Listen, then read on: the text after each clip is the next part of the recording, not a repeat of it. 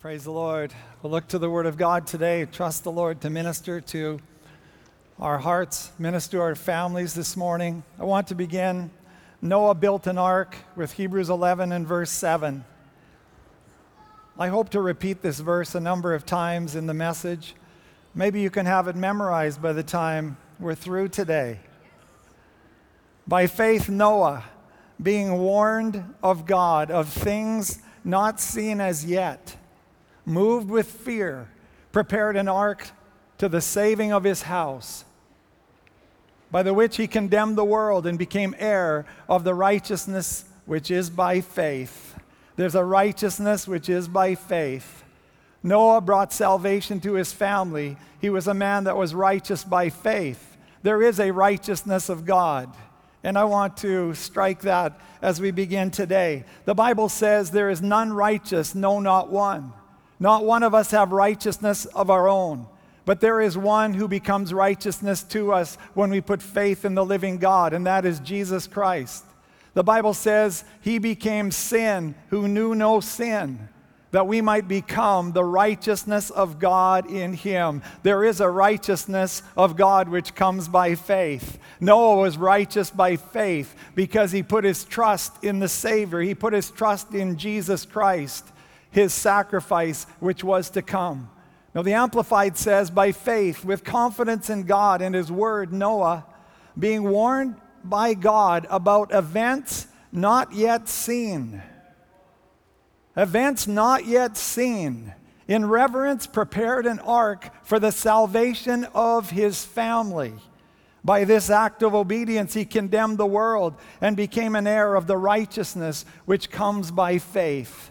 Noah, moved with fear, prepared an ark for the saving of his family.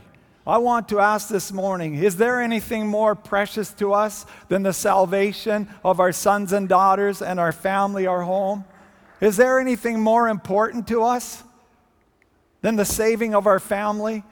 Noah was moved with fear. Noah saw things not seen to the natural eye. And he brought salvation to his family. And God wants to help us this morning to bring salvation to our family, to our husband, wife, our sons, and our daughters. In Matthew 24, verse 38 to 42, Jesus said, But of that day and hour no one knows. That is the day when Christ returns, the end of the world, judgment day, the day of the Lord, the day of Christ, known by many terms. Jesus said, But of that day and hour no one knows, not even the angels of heaven, but my Father only. But as the days of Noah were, so also will the coming of the Son of Man be. For as in the days before the flood, they were eating and drinking, marrying and giving in marriage, until the day that Noah entered the ark, and did not know until the flood came and took them all away. The world did not know. They did not have spiritual understanding. They did not have the knowledge of God. They did not discern the signs of the times. They had no understanding of what was coming judgment day, the end of the world, accountability before God. It says they did not know. Why? Because they'd rejected the word and the knowledge of God in that primeval world. They did not know until the flood came and took them all away. So also will the coming of the Son of Man be. Then two men will be in the field. One will be taken in judgment, and the other left, like Noah, to inherit the earth. For the meek shall inherit the earth. Two women will be grinding at the mill. One will be taken in judgment, and the other left. Watch therefore, for you do not know what hour your Lord is coming. The Bible teaches the coming of Christ and the end of the present world order. The Bible predicts judgment day when every person will stand before God, either at death, but at that great day of the Lord. The Bible says that Noah could see things that other people could not see. Divinely warned of God, he moved with fear. He saw things that other people could not see. He could see in the spiritual realm. He saw the Word of God. He saw by faith. He saw by the eye of the Spirit. The reason people don't prepare is because they can't see. The world isn't preparing for Judgment Day because it can't see, it doesn't understand. It's put away the knowledge of the Lord. There are no threatening clouds of judgment on the horizon as far as they can see. No rain in the forecast as far as they know. No imminent threat of judgment. They can't see. But God has opened our eyes, and Jesus said, Blessed are your eyes, for they see. We can see spiritual realities. We see beyond the physical. We see beyond this world. The world is going along. It's a little nervous and maybe a little more nervous than it's ever been in its history. But the world props itself up. Safety in numbers. We're all together in this. And so they go on eating and drinking, marrying and giving in marriage, on with the normal habits and normal routines of life. But the Bible says the day will come, as in the day of Noah, so in the coming of the Son of Man. In one day, judgment will come, the end of the world, and the flood will take them all away. Moses had, or Noah had sight, and we must have sight. We must see in the Spirit today, to see the spiritual realities, to see the Word of God, to see the end of the world and to know that we must make preparation for ourselves and for our families. The Bible says that the flood took them all away. There was a day that Noah entered the ark. And the Bible says in Genesis 7 1 that the Lord shut him in. Moses didn't shut the or Noah didn't shut the door. Noah didn't shut the door. God shut the door. And when God shuts a door, no man can open it. No man can open it. The culture of that time was a culture that had pushed away the preaching of Noah and the Word of God. 2 Peter 2 5 says these words that God did not spare the ancient world, but saved Noah, one of eight people, a preacher of righteousness, bringing in the flood on the world of the ungodly. Noah was a preacher of righteousness. Now, this event, the flood, came into being only some 1500 years after the creation, after Adam and Eve. And in 1500 years, the world crowd had dismissed and forgotten the knowledge of the Lord. They no longer had any affinity or any desire for to talk about sin, atonement, judgment, accountability before God. They were busy in their own way. In the extended lifespan of man before the flood, man living seven, eight, nine hundred years, the knowledge of God was in the earth just as it is today. Adam lived 800 years approximately. Other righteous men and women lived hundreds and hundreds of years. The knowledge of God was in the land. The preaching of the gospel was in the land. But the world crowd had no more appeal to it, they had no draw to it. The man who lived the longest, Methuselah, 969 years. He was the final patriarch and prophet of God to that generation.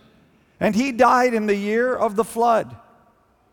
He died in the year of the flood, and with him and before him, all other righteous men and women. The world had gone secular, and the Christian ca- crowd had become casual.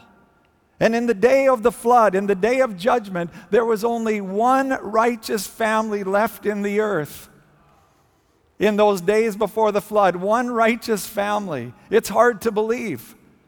One man and his wife, three sons and their wives, and they stood for God. I wonder as we look at this account today, would we still be standing as a family if we were the only family still standing for God? Would we hold out in faith? Would we hold out in the promise of God? Would we hold out in spiritual belief? Would we still be coming to church if our family was the only family coming to church? Would we be coming to the prayer service if our family was the only family that came to the prayer service? The Bible says only one family was saved in the days before the flood. I think of the three Hebrew sons, Shadrach, Meshach, and Abednego, standing before the statue of Babylon, and the king's decree was that everyone would bow to the spirit of the age and bow to the world and bow to the culture. And three young men stood and said, We will not bow. Now, they were not the only three Jews that had come out of the land into captivity, out of the land of Judah. There were scores. There may have been hundreds of young men with them, brought by the king of Babylon out of Judah into that Babylonish society. Only three never bowed, the others bowed and gave their allegiance to the world system and the world's ways.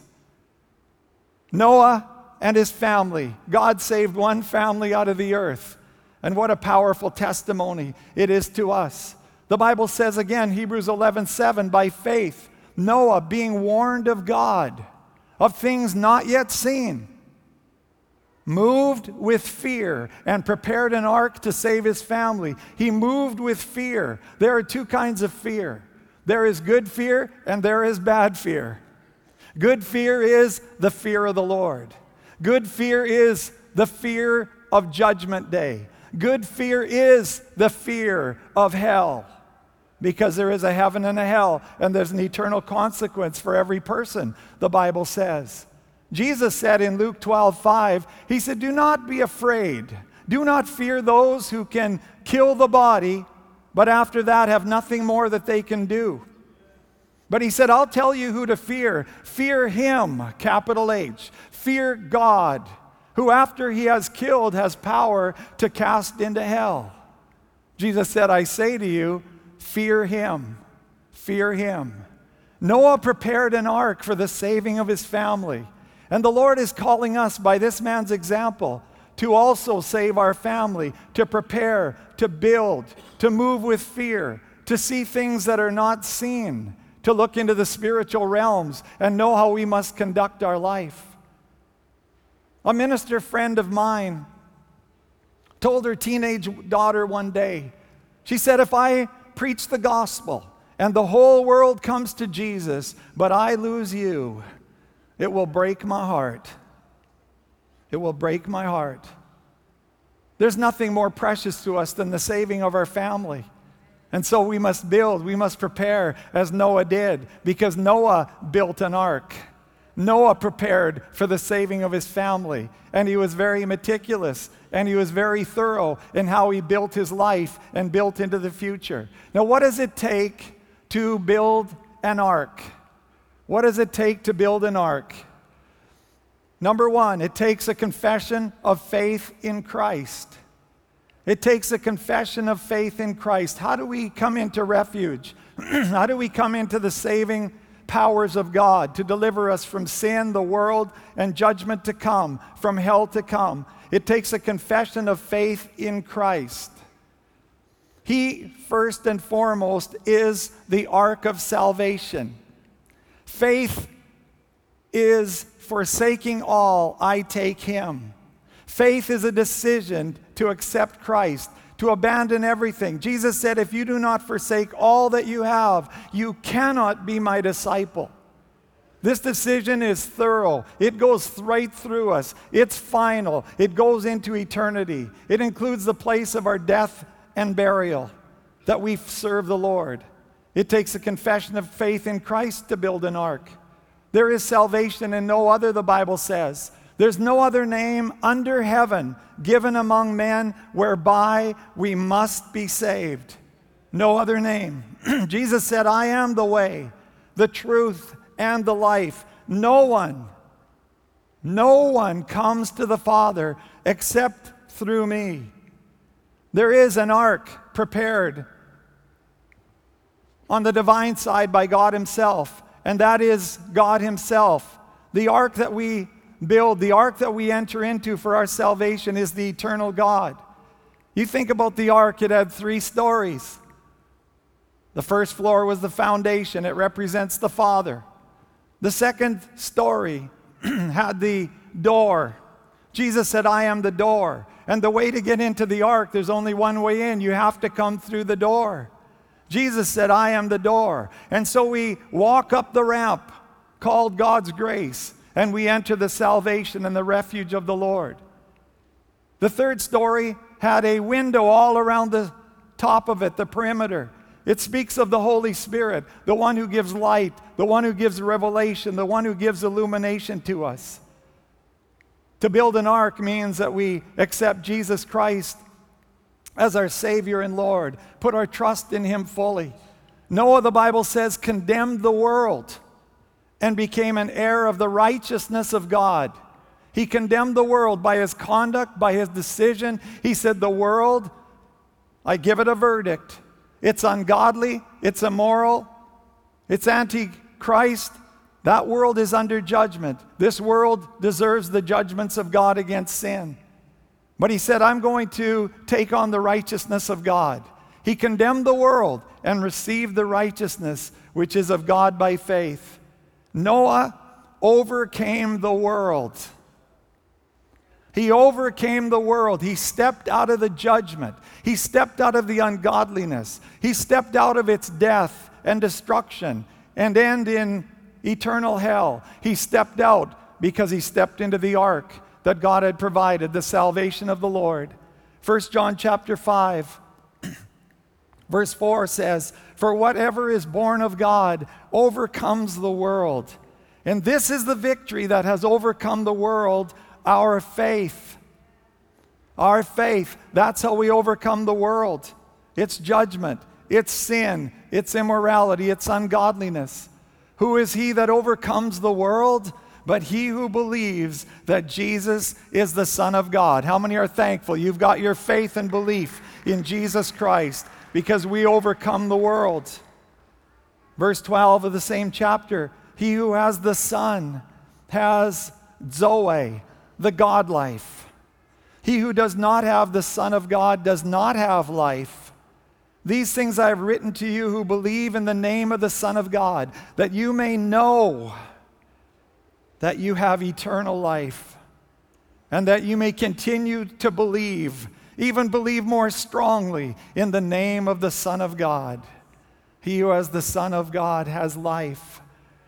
Who is he that overcomes the world but he who believes that Jesus is the Son of God? Jesus Christ is the only answer. There's no other answer to the sin, there's no other answer to the judgment. There's one deliverer, one Savior, Jesus Christ our Lord. What does it take to build an ark? It takes a confession of faith in Jesus Christ, where we forsake all, give our lives to Him, and follow Him the rest of our lives and on into eternity. Number two today, what does it take to build an ark? It takes determined spiritual effort. There's a divine side and there's a believer's side.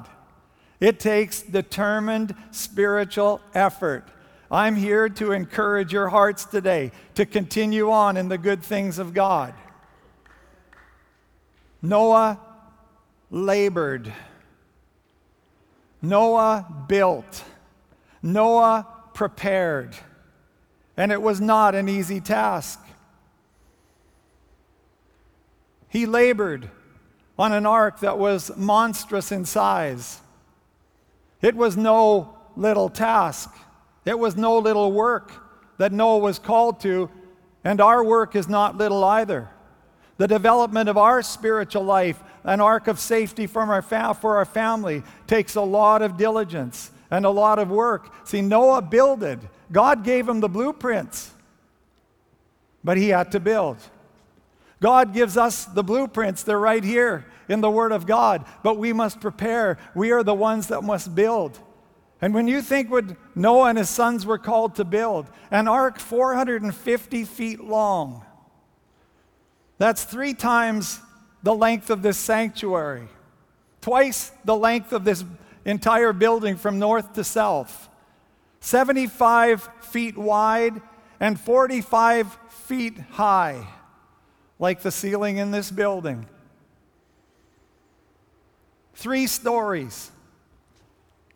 What a labor, what a cost, what a diligence was required of him. Say, wow, it sounds like a lot of work. The reason many people don't build is because it takes a lot of work and it takes labor to build our lives properly as a, for the ark of the Lord, for the ark of safety. God does his part. And we must then respond in spiritual manner and spiritual likeness to the Lord and seek hard after God. I want to turn aside to another image in 1 Corinthians 3, verse 10 to 11, the building project. Jesus Christ is the rock of our salvation. The Bible says, according to the grace of God which was given to me as a wise master builder, I have laid the foundation, and another builds on it. But let each one each one take heed. There's a warning in it. Let each one take heed how he builds on it.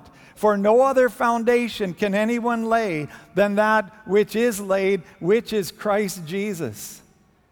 The Apostle Paul said there's only one foundation, there's only one salvation stone. That is Jesus Christ the Lord and faith in Him. But he said, on that foundation, let every person take heed how he builds what kind of a life we build, what kind of a house we build. The wise man built his house upon the rock, and we must build with God. We must labor with God. You think about Noah and the project that was before him, that monstrous ark, and he was called to labor according to divine blueprints. What a call on his life, upon his family to labor in the earth, timber after timber. Axes and saws and chisels and planes and hammers, carving out the doctrines of the Lord for his life, shaping out the ways of holiness and righteousness and how to walk with God in the earth and how to live. He was shaping the ark, and when that ark, three stories, 450 feet long, 75 feet wide, 45 feet high, once it was completed, his family and he had to seal the inside and outside with pitch. The entire ark sealed with pitch.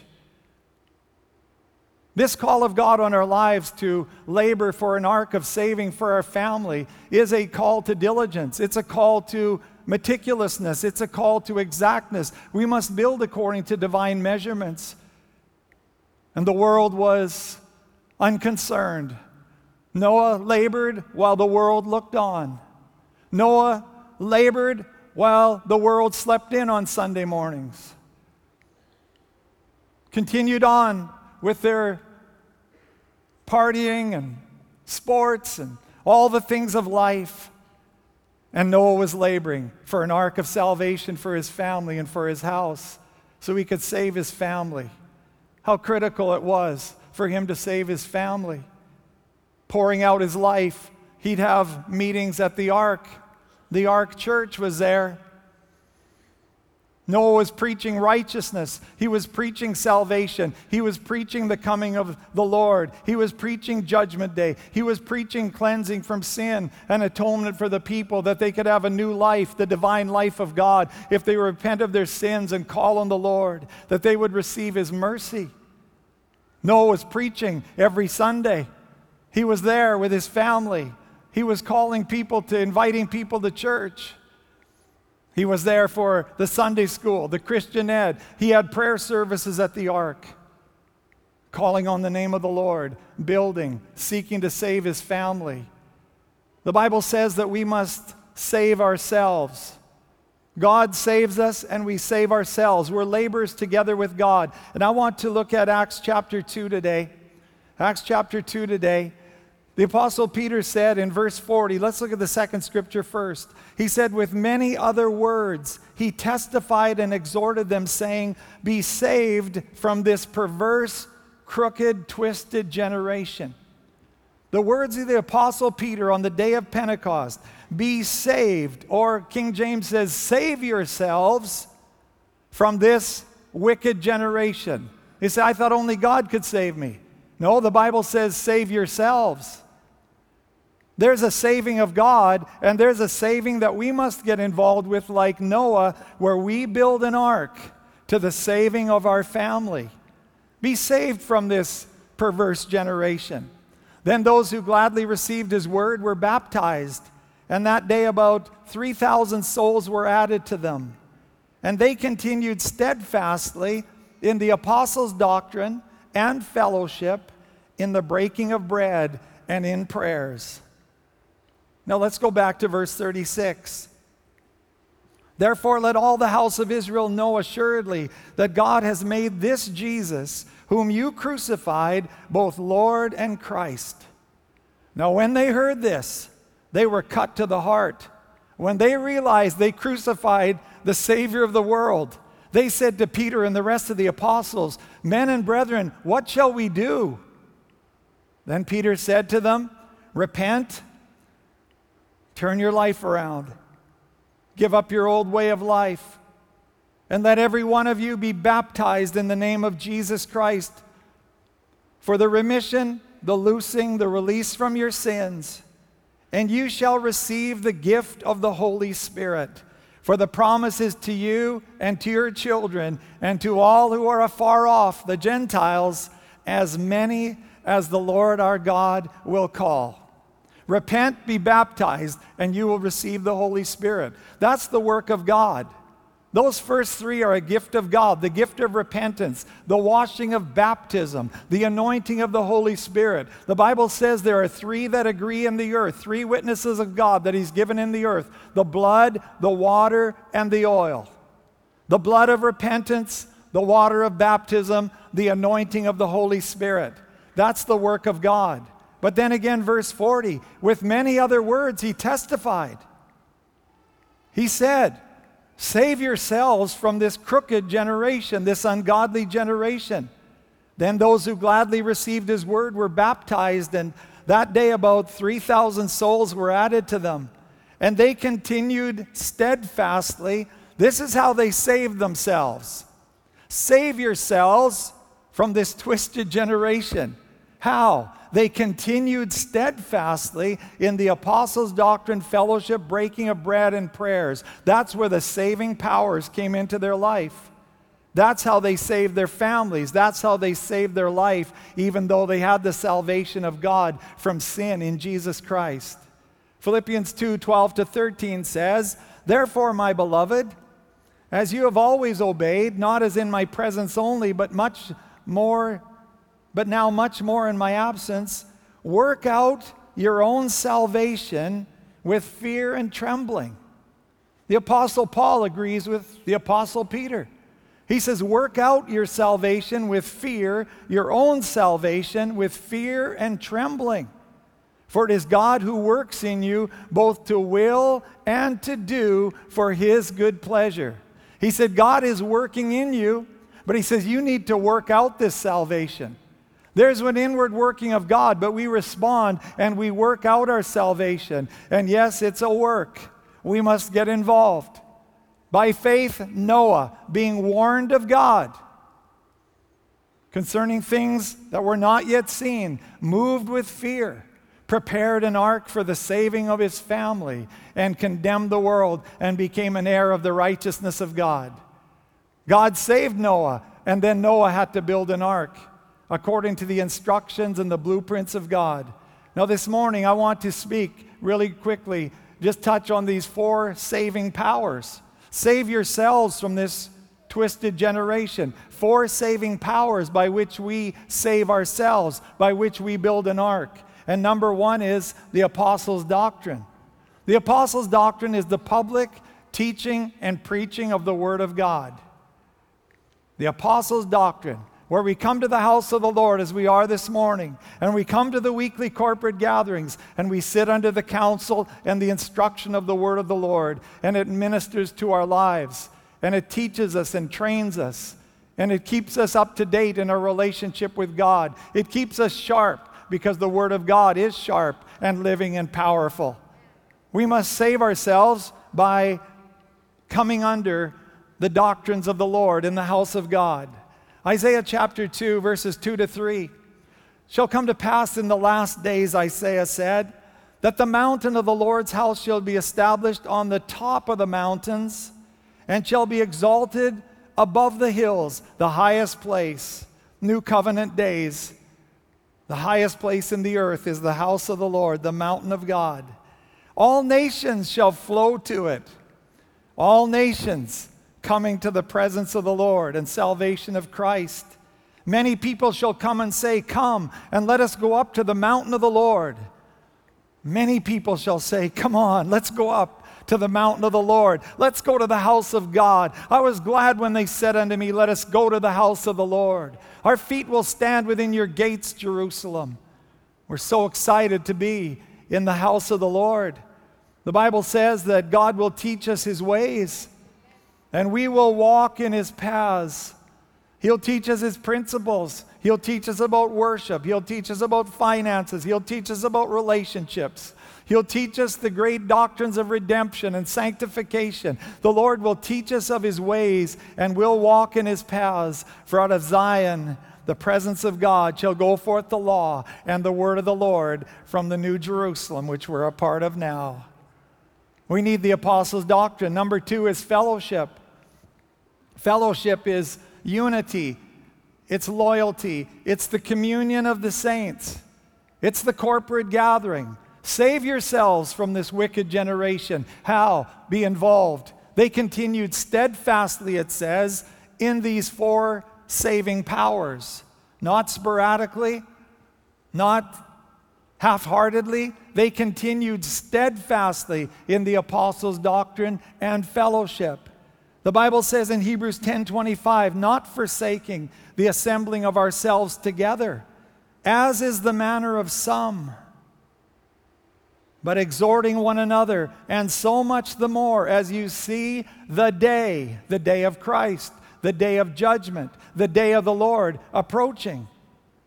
Not forsaking the assemblings as the manner of some is, but exhorting one another, and so much the more as you see the day approaching. There should be a greater draw to the house of the Lord in these last days than ever before, because the day is approaching.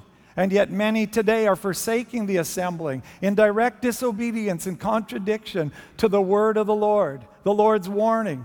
He says this is a saving power. Stay in the house of God, stay close among the people of the Lord. One of the most dangerous things any believer can do, one of the most dangerous things any family can do, is begin to play loose with the house of God. Because it doesn't just touch one generation, it goes down into the generations. The Bible says it's a saving power. Number three, breaking of bread. They continued steadfastly in breaking of bread. Breaking of bread is the communion service, the table of the Lord the bread and wine of the communion service. Acts 20, verse 7 says, Now on the first day of the week, when the disciples came together to break bread, on the first day of the week, Sunday, when the disciples came together to break bread, the disciples in the book of Acts, the Christians, came together on Sunday, and every Sunday they broke bread and they took wine, they took communion in the presence of the Lord. Now, I dealt with this in my own spirit as a pastor some 25 or 30 years ago. And I knew by the Spirit of God that the Lord wanted the bread and wine in the house of the Lord every Sunday. On the first day of the week, when the disciples came together to break bread. And so we made a decision. We tried to have communion more often, every Sunday in some manner or way. But it seems impractical in that sense. And so we continue the pattern of one corporate communion service per month where we partake as a congregation. But we made a decision that we would have the communion table available every Sunday for the people of God that wanted to partake of it. And since that time in our prayer room, including in this facility, in the prayer room, the Forsyth Hall, the bread and wine is on the table every Sunday for those who want to come and take the bread and drink the wine and renew their covenant with God. There's not a week that goes by in my life where I don't stand at that communion table on a Sunday morning and partake of the bread and wine and judge myself by the word because the Bible says if we judge ourselves, we will not be judged of the Lord. I judge my heart. I judge my attitudes. I judge my motives. I judge my manner of life at the table of the Lord. I renew covenant with God. I call on the power of the blood. I receive the healing of the bread for my body, and I receive the cleansing of the blood of Christ for my spirit and my life, so I can walk on, cleansed and renewed on a weekly basis in the presence of the Lord. While I like to take communion more than once a week, And sometimes I do. I haven't come to the standard of Smith Wigglesworth yet. He took communion every day. He took communion every day so his heart would stay on fire and be alive in the work of God and the remembrance of the cross and the crucified life and how he should live. They continued steadfastly in the breaking of bread. So I invite you, any given Sunday morning, Sunday evening, in the pre service prayer time, you can stand at the table. You can take the bread and the wine with yourself, your wife, your family, and minister before the Lord. It's a saving power in our life. The table of the Lord arrests spiritual drift. Any attitudes, any sin, any worldliness that's getting into our heart. When we stand at the table, we must judge ourselves so that we're not judged of the Lord. And we cleanse our hearts and we walk in righteousness before God. Number four, prayers. Prayers. They continued steadfastly in prayers. Prayers, of course, includes worship, worship warfare, prophetic prayers, calling out on the name of the Lord the Bible says, "Lift up your hands for the life of your children." Lamentations 2:19. Travailing prayers, intercession. They continued steadfastly in prayers. This is a saving power for all of us. Not generic prayers alone, not prayers that are of a request level, but birthing level prayers where we get down and we begin to pray. And we even add some fasting prayers into our life and we call on the inter- intercessions of God to minister to our family and raise up our sons and daughters to serve the Lord with all their heart. The Bible says the effectual, fervent prayer of a righteous man accomplishes much.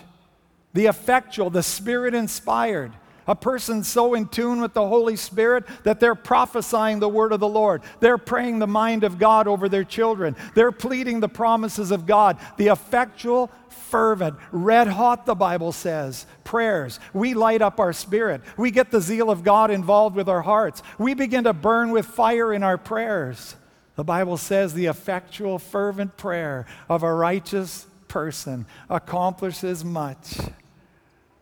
Psalm 27 and 4 One thing I have desired of the Lord, that will I seek, that I may dwell in the house of the Lord all the days of my life, to behold the beauty of the Lord, worship, and to inquire, to pray, to receive instruction in his temple. These four delivering powers, my, what saving powers there are that God has given us. What delivering powers God has given us. These four apostles' doctrine, fellowship, breaking of bread, and prayers. We can build an ark to the saving of our family. We can build a place of refuge and safety for our family. Noah did that, and by the grace of God, he condemned the world and became an heir of the righteousness which is by faith. Well, let's close it out with 2 Peter chapter 3. The message of Noah throughout the whole Bible. 2 Peter 3 6 says, By which the world that then existed perished, being flooded with water. But the heavens and the earth, which are now preserved by the same word, are reserved for fire until the day of judgment and perdition of ungodly men. Verse 10 But the day of the Lord will come as a thief in the night, in which the heavens will pass away with a great noise, and the elements will melt with fervent heat. Both the earth and the works that are in it will be burned up. Therefore, since all these things will be dissolved, what manner of persons ought you to be in holy conduct and godliness, looking for and hastening the coming of the day of God with excitement in your spirit, because of which the heavens will be dissolved, being on fire, and the elements will melt with fervent heat. Nevertheless, we, according to his promise, look for heavens, a new heavens, and a new earth in which righteousness dwells. Noah and his family lifted up because of the ark were spared the judgments of God upon sin and ungodliness, and they transitioned into a new world, which speaks of the new world which we will be transitioned into, the new heavens and earth forever. For the meek shall inherit the earth. I close with Genesis 7 and verse 1. And the Lord said unto Noah, Come thou and all thy house, all thy family, into the ark. For thee have I seen righteous before me in this generation. Come into the ark, you and your family, Noah, because I have seen you righteous. A father, a mother, that is honored by God. And God says, You have prepared an ark. I've seen you righteous. You've got the righteousness of God in your life, but you also have worked out righteousness in saving powers. There's a work of God within, and there's a work of God that we must do without. We're righteous by faith, and we're, the Bible says, made righteous by works. Not works for salvation, but holy works based upon our salvation. The Bible says we are justified by faith, just as if I'd never sinned. We're justified by faith because we receive the work of Jesus Christ on our behalf. But it also says that we must be justified by works, by our labors in the gospel, by our labors to build a strong spiritual life. What a beautiful word. What a promise of God. Noah, you come into the ark and you bring your sons and daughters in law because I've seen you righteous in the earth. And I trust this morning that every one of us will build according to divine purpose and divine blueprints. And I invite you to stand at this time and let's call upon the name of the Lord. Let's call upon the name of the Lord for our families, for our sons and daughters. If there's someone here this morning and you don't know Jesus Christ as your Savior, so I've already said in this message, the Bible says there's salvation in no other. There's no other religion, there's no other philosophy, there's no other way of life that leads to eternal life in heaven but Jesus Christ and Him alone. If you want to accept Christ this morning, please make your way down to the front of the sanctuary. We want to pray with you, pray a prayer of salvation. Any other needs that are here this morning, if you want prayer for any other need of your life or your family, please slip out from where you are. People will be here to pray for you and believe God for your situation. But as we close out this morning, let's work out our own salvation with fear and trembling. Let's take on these saving powers and build an ark to the saving of our families like Noah did. Let's lift our hands and call on the name of the Lord this morning.